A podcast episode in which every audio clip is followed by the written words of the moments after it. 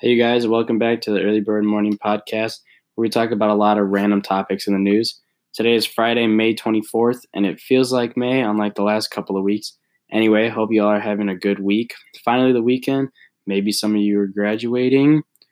Maybe some of you are just getting into summer. Either way, have a good weekend. So, for those of you who listened to my last podcast, we talk about curriculum in schools, especially high schools and what we believe to be worth being taught and things we just didn't think anybody needed to know about. Uh, this podcast is a little different today. Today we are um, going to be talking about something that I have been recommended to talk about by a lot of people, and it's been in a topic on the news a lot, and it's it's been around for a really long time.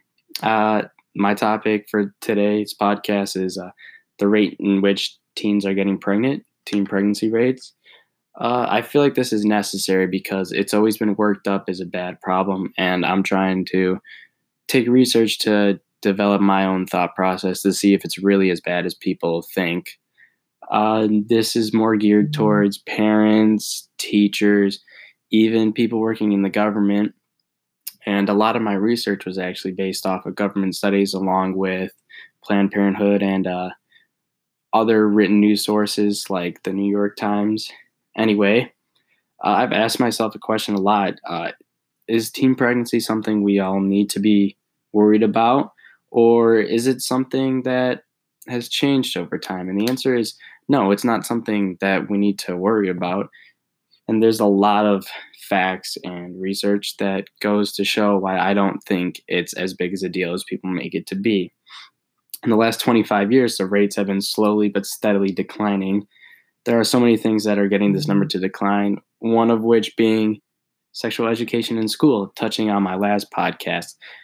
Uh, the way they teach sexual education in, well, at least 36 states, it's different for 12 after that, and the rest don't even teach it. But 36 states teach a different way. They teach how to safely have sex because they know them telling the kids not to have sex isn't going to change anything. So why not teach them the right way to do it?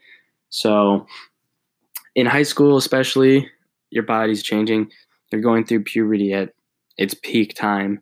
And it's also the most important time to teach teens the proper way to have sex safely without risk of either getting a sexually transmitted disease or getting a girl pregnant at a young age in high school. Um, it's nice because it doesn't try to scare them and steer them away, but rather give them the right path, which I feel is the proper way to teach a lot of things nowadays. Um, another thing that's really bringing numbers down is just how advanced we are and how the society is now. More men and women in America are going to college than ever before. And a lot of women are taking up a lot of important roles in businesses and are thinking more about their career at the prime ages instead of starting a family. For instance, in 1980, the average age for women getting pregnant and starting a family was 17 years old, 17 to 22. Now, 2019, the average age in which women are having kids is 29 years old. And that was according to Clara Cain Miller, author of a New York Times article.